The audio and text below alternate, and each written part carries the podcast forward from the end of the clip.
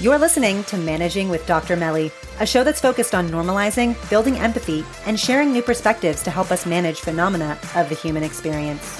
With me, your host, clinical psychologist and fellow human, Dr. Melly Wasserman. Thanks for being here. And don't forget, let's sprinkle a little bit more humanity back into this world.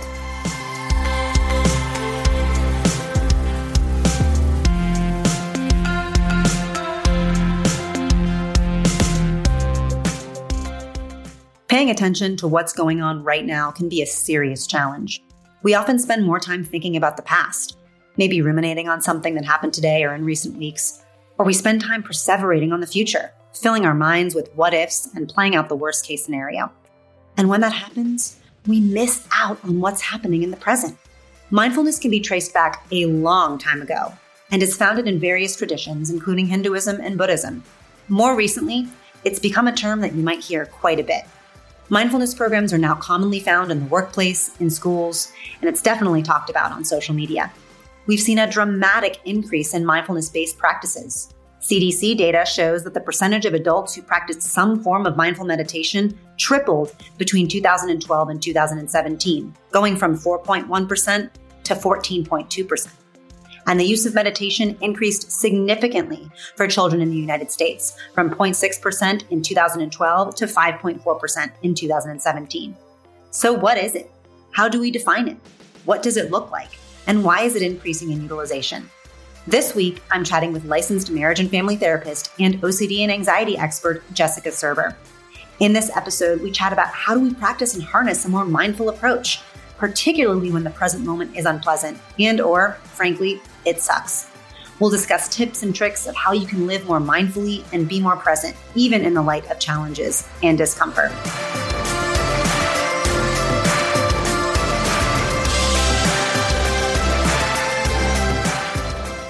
Thank you so much, Jessica, for joining us today.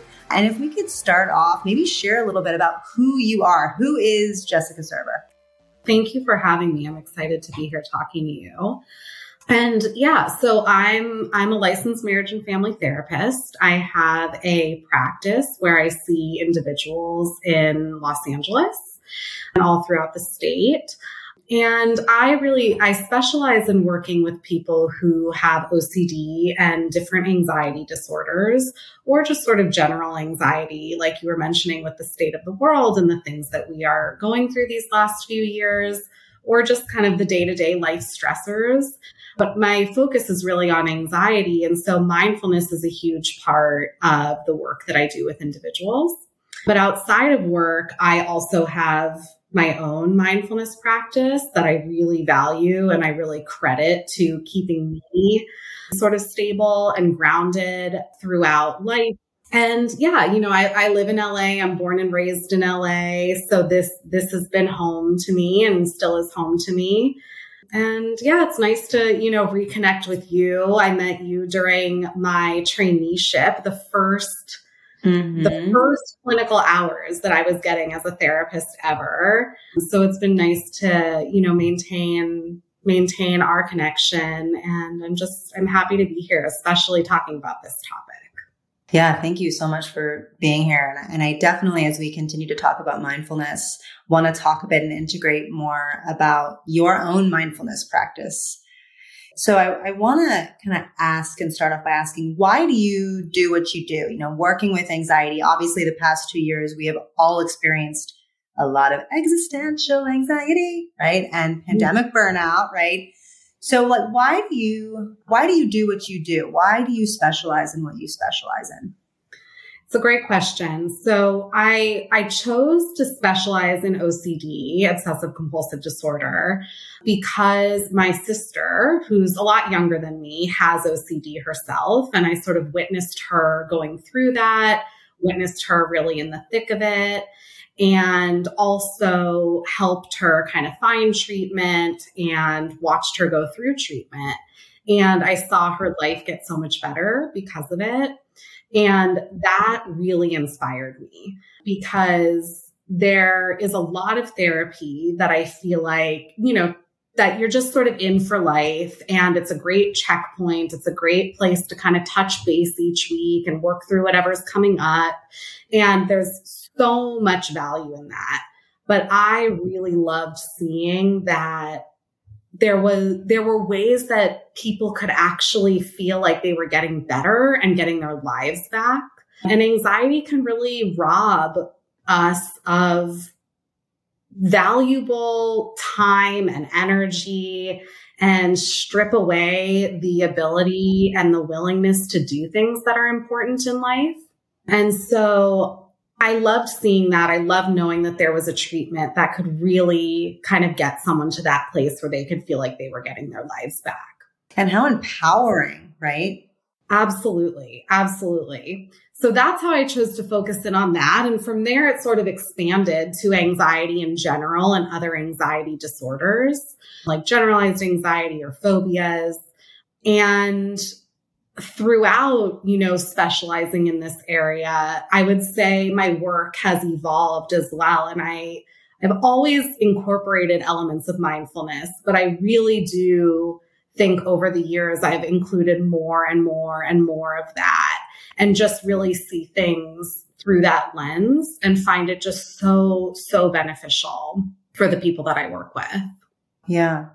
So I, I want to ask a kind of unconventional question um, to get to know you a bit better.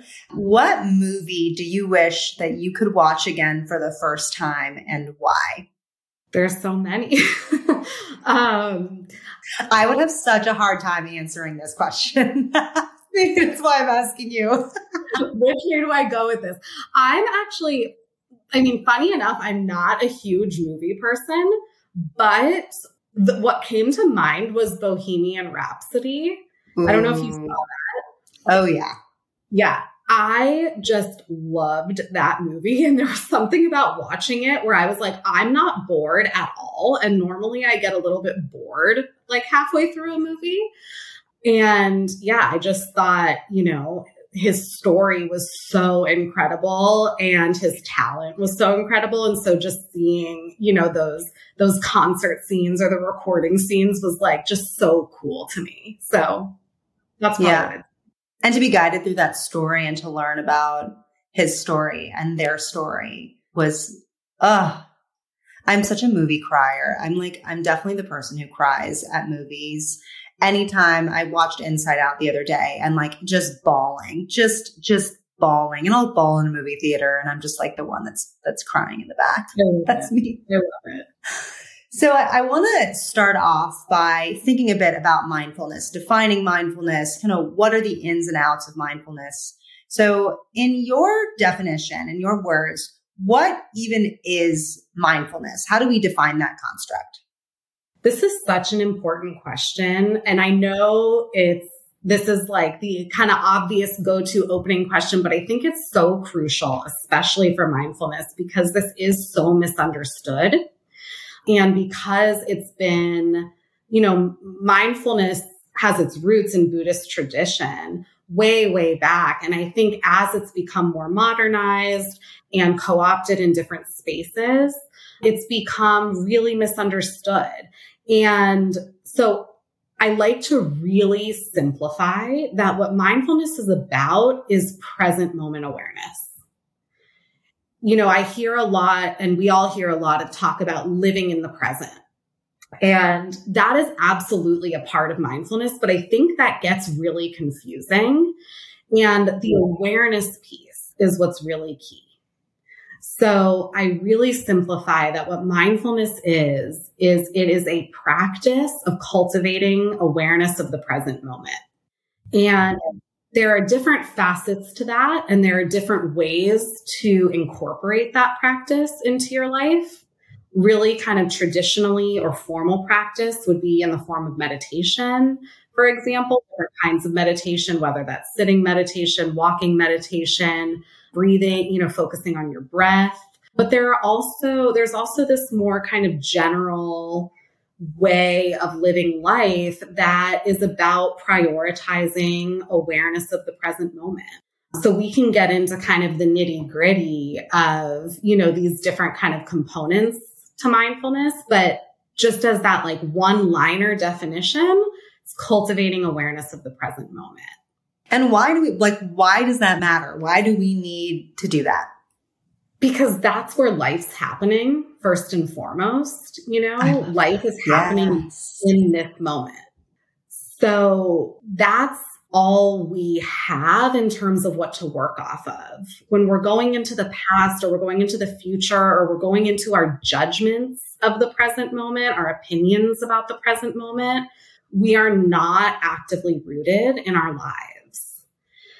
So, just on the most foundational level, I think that is super important. I love that. I love that. And it's so critical, right? Like, even in thinking and identifying how the past two year, two and a half years, oh my gosh, almost three years, have impacted our lives around this, like almost like existential anxiety around, ooh, that doesn't, what's happening around me doesn't sit well or doesn't feel well or, you know, or it blatantly just flat out sucks, right? And so a lot of us have been really deeply immersed in this kind of existential anxiety about who am I? What am I doing? Right. And of course, that comes along with a lot of the what if thoughts and the anxiety based thoughts. So I love that, right? Like, why is it important? Because it's, this is the now. Like, this is, this is the present. And if we are not in it, it's gone. We've, we've lost it. You're so right. And I want to add to that, that the last few years, but also just, you know, life in general includes a lot of pain. That is a natural part of life. But there is this idea in Buddhist circles and meditation circles that what creates suffering is our relationship to that pain. What has the potential to create suffering is our relationship to that pain. So when we resist the present moment, when we resist life as it is, that is what actually leads to suffering. So pain is a natural part of the human experience. It is unavoidable, but suffering is actually optional. You know, suffering is what happens when we live kind of in denial or in resistance or with an adversarial relationship to what is in the present moment.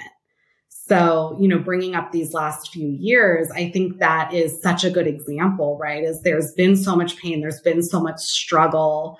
And, you know, of course, people are impacted by that to different degrees and in different ways. It is not the same across the board, but this experience of it, of having pain and facing pain as human beings is really universal. And when we acknowledge that and we can be with that and sort of accept that whether or not we like it, this is what is, that is one thing. But when we notice that it's painful and we fight with that or we resist that and we throw our judgments toward that, that creates a whole other layer of suffering.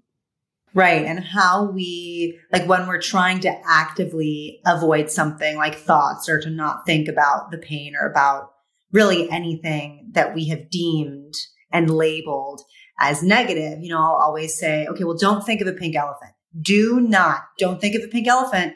Jessica, do not think of a pink elephant right now.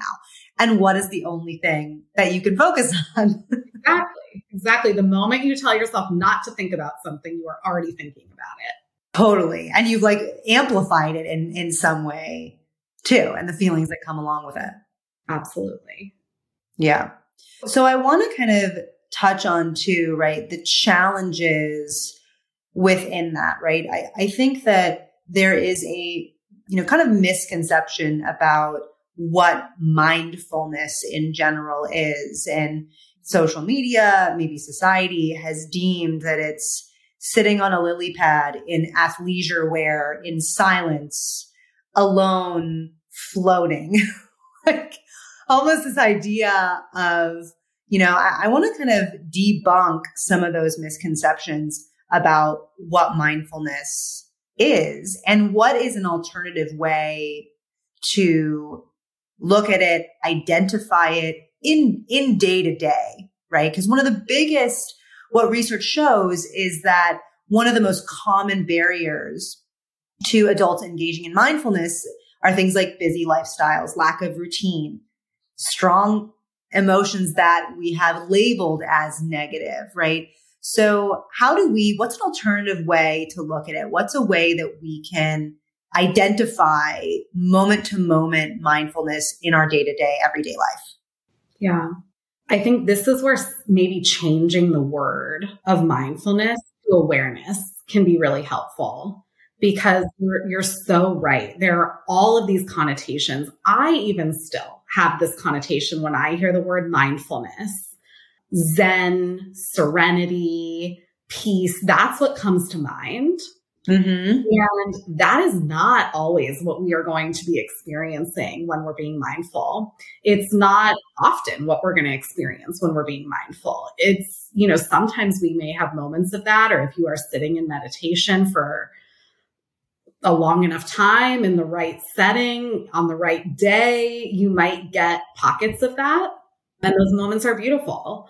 But most of the time, our awareness of the present moment is going to involve really uncomfortable stuff. Or yeah. like, you know, like we're calling this episode really sucky stuff. So I think it can be helpful to just sort of let's insert the word awareness where we would normally say mindfulness. And we can be aware of ourselves, our emotions, our thoughts, our environment at any moment. Yeah, I, I like that distinction, right? Awareness. I was teaching a, a mindful meditation class a few years ago, and my office is located on a, on a busy street. And while we were kind of dropping in, one of the participants had shared, there's really bad traffic outside. I can't really focus. Right.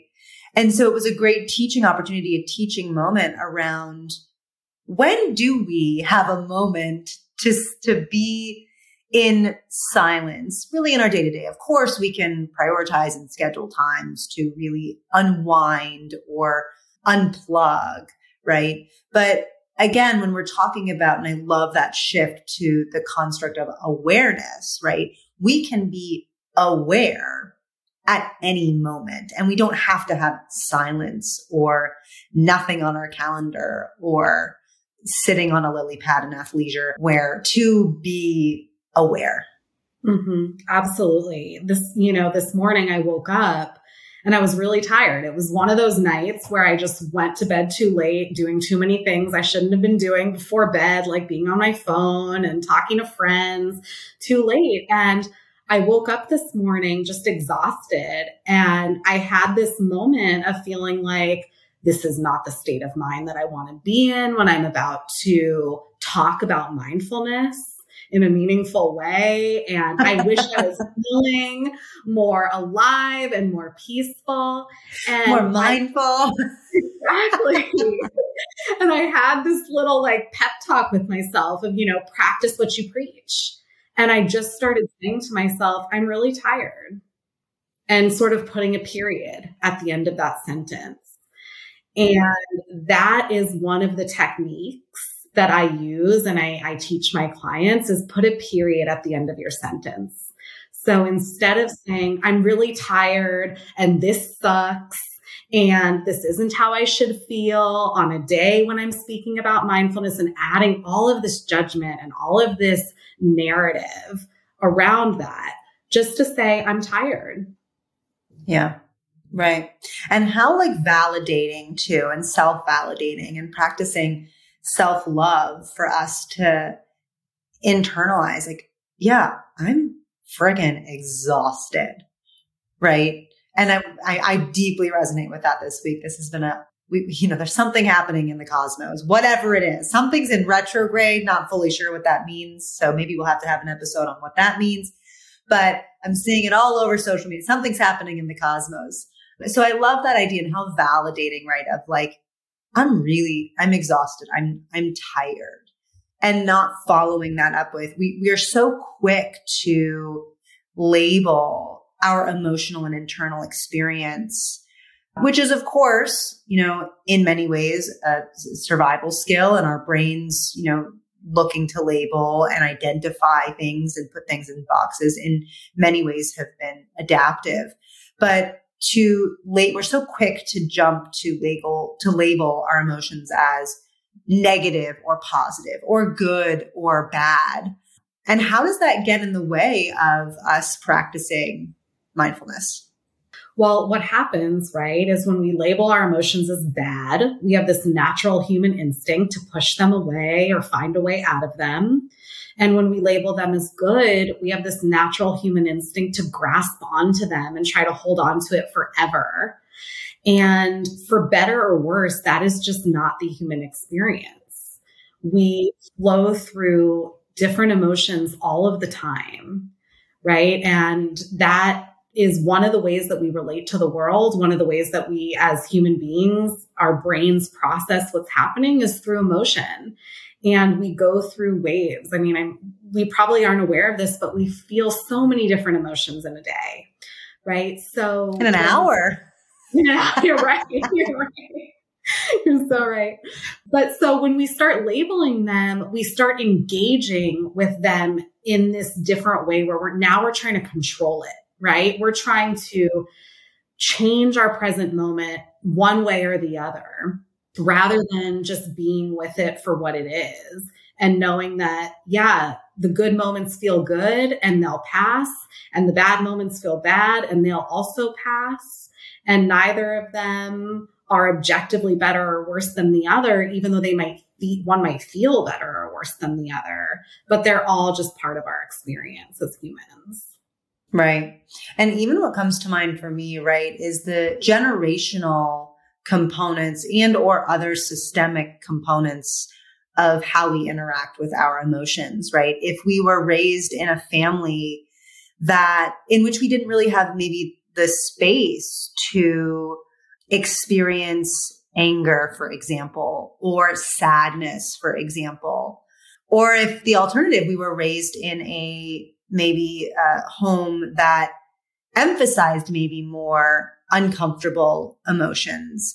You know, so much of uh, so much of like the systemic components of things and or familial, cultural, generational components come to mind for me as we, you know, think about even how we interact with our emotions. And that's something that manifests like day to day, right? Like we mentioned, you experience multiple emotions you know, even if we think about the commute, of course, being in LA, I think in life on freeways, my 45 minute drive on the 101 and 405 freeways to work, I am experiencing like rapid cycling of emotions. when I get cut off, when I miss an exit, right? When there's traffic, when maybe it opens up. So, you know, also too, how do we build awareness and unlearn really some of the less helpful or less adaptive cycles that we have integrated about our emotional process. Unlearning that is a huge process. Life oh, yeah. Right. Oh, yeah. I mean, and, you know, this isn't just to, it's not to just blame our families, right? This comes from society. It comes from own innate judgment. It comes from what we're taught about how to be successful in this world and what it means to be happy, right? Another concept that I think is so misunderstood. So, the first thing I would say is having grace and patience with yourself, you know, recognizing that this is going to be a process. You don't have to decide one day that you are no longer believing everything you've always believed about emotions and they're all okay and you're just on board to accept them all and never struggle with any of them ever again. I'm ready, Jessica. I'm ready right now. This is the moment. Yeah. I mean, that is not a prerequisite to starting to integrate mindfulness into your life. So I think, you know, recognizing even that how you have viewed emotions or how you've been taught to view emotions or current states of life is not is not something that you have to change overnight but just sort of recognizing that it's something that you want to work on because it's no longer serving you that is such an important first step. And from there, you build, right? And maybe you start to integrate one practice at a time, right? So I want to learn how to meditate, or I want to just read about mindfulness and start to understand it. Or, you know, I'm going to take a mindful walk or mindfully do the dishes once a day, integrating this one, one small thing at a time into your life and recognizing that mindfulness is not a destination. Unfortunately, it's not somewhere we're ever going to get and stay. That might be more of what we think of as like enlightenment. And I'm not sure I fully even understand what the concept of enlightenment is. But I think that's something that we would all kind of fantasize about achieving when we start learning about mindfulness, right? Like, I want to get to that place where I just feel enlightened and nothing ruffles my feathers anymore. And so, you know, I think when we're working on unlearning some of the stuff we've been taught or learning about how to relate to our emotions and our circumstances in a new way, that's a process.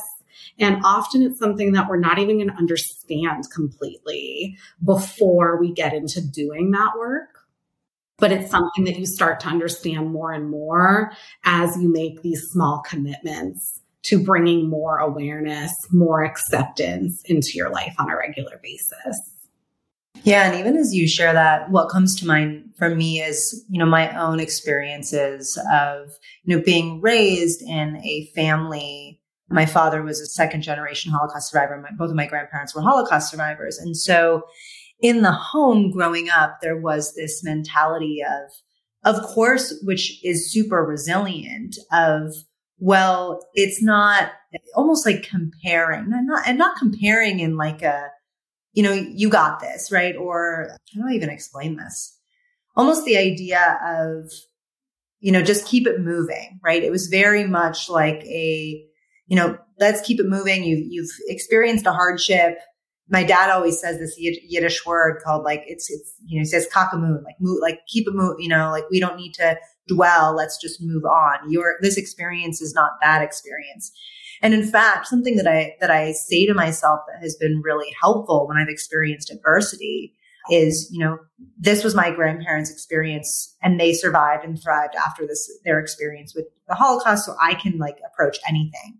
And it's not meant to be minimizing, although some, in some ways it might be, but being super curious about in instances where we do approach life sucking or pain to be super curious about, you know, that ex- internal experience, even of like, ooh, like that's a moment I, I'm, I'm feeling this percolating or simmering and not that it's bad, because so far we, so when we're talking about breaking generational cycles, I feel like we more often than not jump to, oh, well, that's bad, right? Which is already we've taken ourselves out of mindful awareness, right? Because we've labeled, we've judged, we've insinuated that we should be doing something else. And so I love this idea too of like curiosity, practicing taking baby steps, right? Of I call that mundane mindfulness. Like you mentioned, like washing the dishes mindfully or going for a walk mindfully.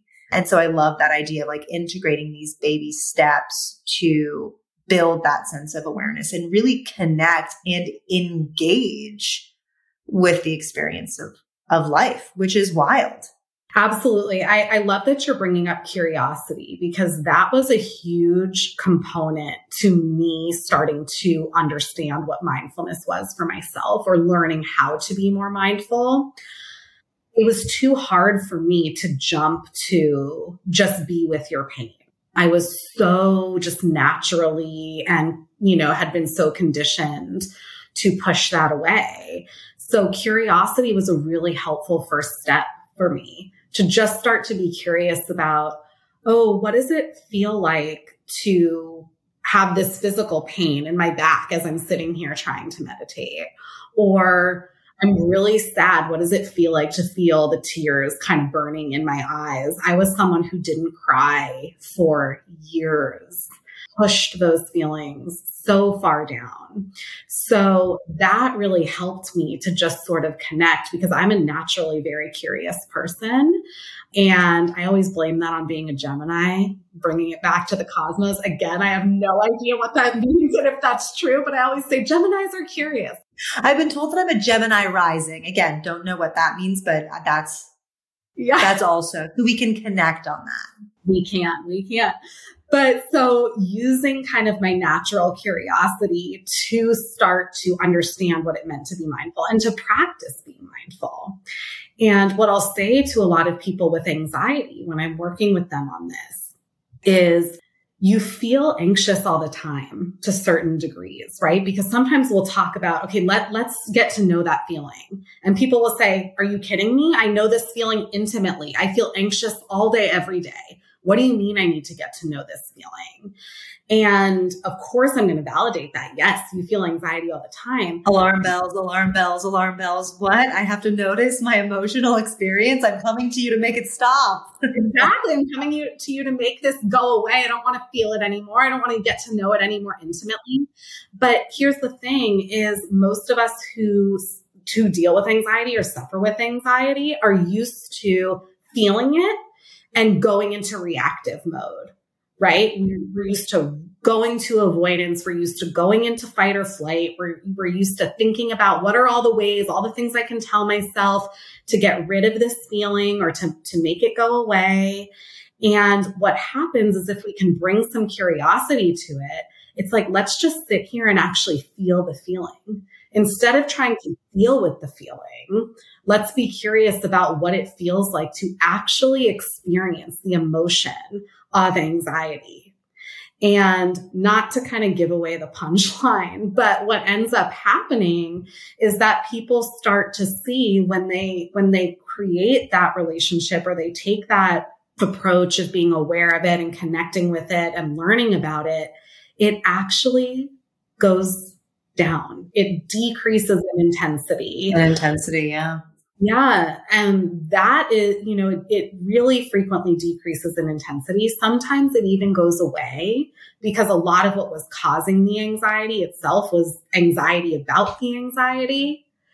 And so, you know, and this is not to say I don't want everyone to listening to this to just think, okay, all I have to do is get curious for a minute and then my feeling will go away you know, the moment we try to use it to get rid of the feeling, we're back in avoidance, right? But, you know, this can be kind of a really helpful and a, and a really different way of relating to really painful feelings. So I just, I love that you brought up curiosity because I think that's such an opening to start to practice mindfulness. Yeah. Focusing on being that sense of curiosity. So, so I'm wondering, like, as we identify how do we manage the present moment when it sucks, which is already innately labeling. So we've already screwed the pooch there. but what are ways, like what are maybe some action items that can help us be more mindful to cultivate more, more mindfulness and presence, especially, you know, keeping in mind some of the biggest barriers that people say relate to their quote unquote inability or difficulty in being mindful, you know, around, you know, time and not having the time or my favorite, the bandwidth to be mindful. So what are, you know, a few things, maybe even action items, small action items? Cause like you mentioned, something important, we got to start small, right? It's a journey, not a destination. What are small things or, or maybe action items that people can do to be more mindful, to cultivate more mindfulness? Yeah.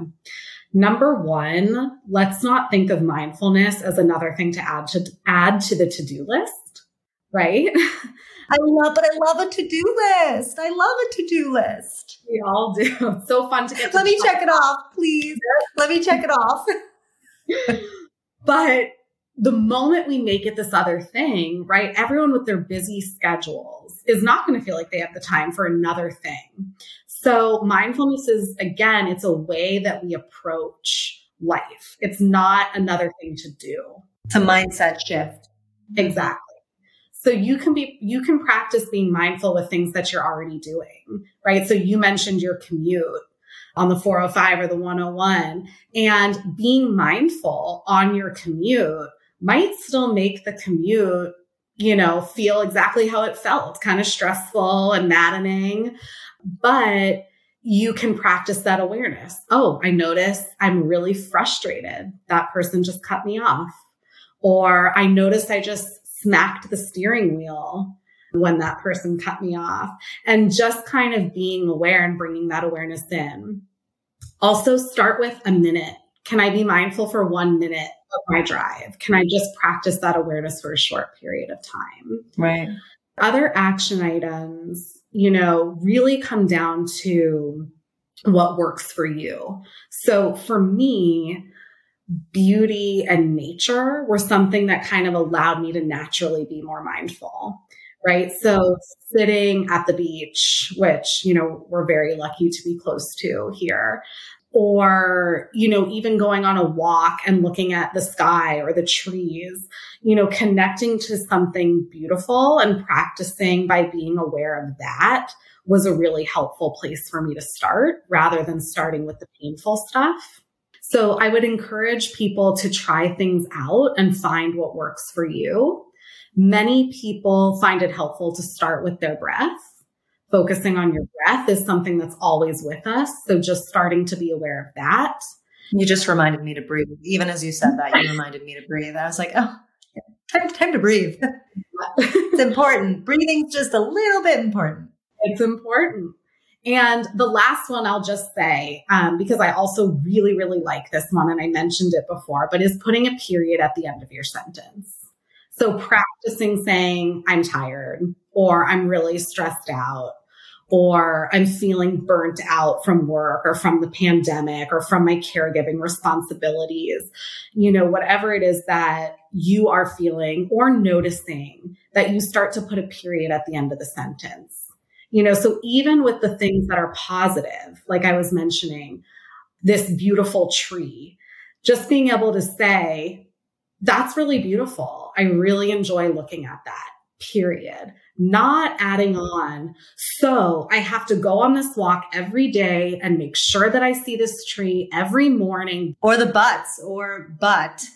yes, yes, absolutely. Which we so jump to, right? I'm feeling sad, but I can change, like, you know, but I can do something to make myself feel better. Yes. The butts. I love making those butts an and, right? Uh huh. That's a beautiful tree, and I honor it and notice it. Mm-hmm. Absolutely. Well, thank you so much, Jessica, for for joining us today on Managing with Dr. Melly. I really, I've, I've really enjoyed this mindful conversation and the reminder to, to breathe, which is so important. it's the little things. Oh, yes. I love that. Thank you so much. Thank you.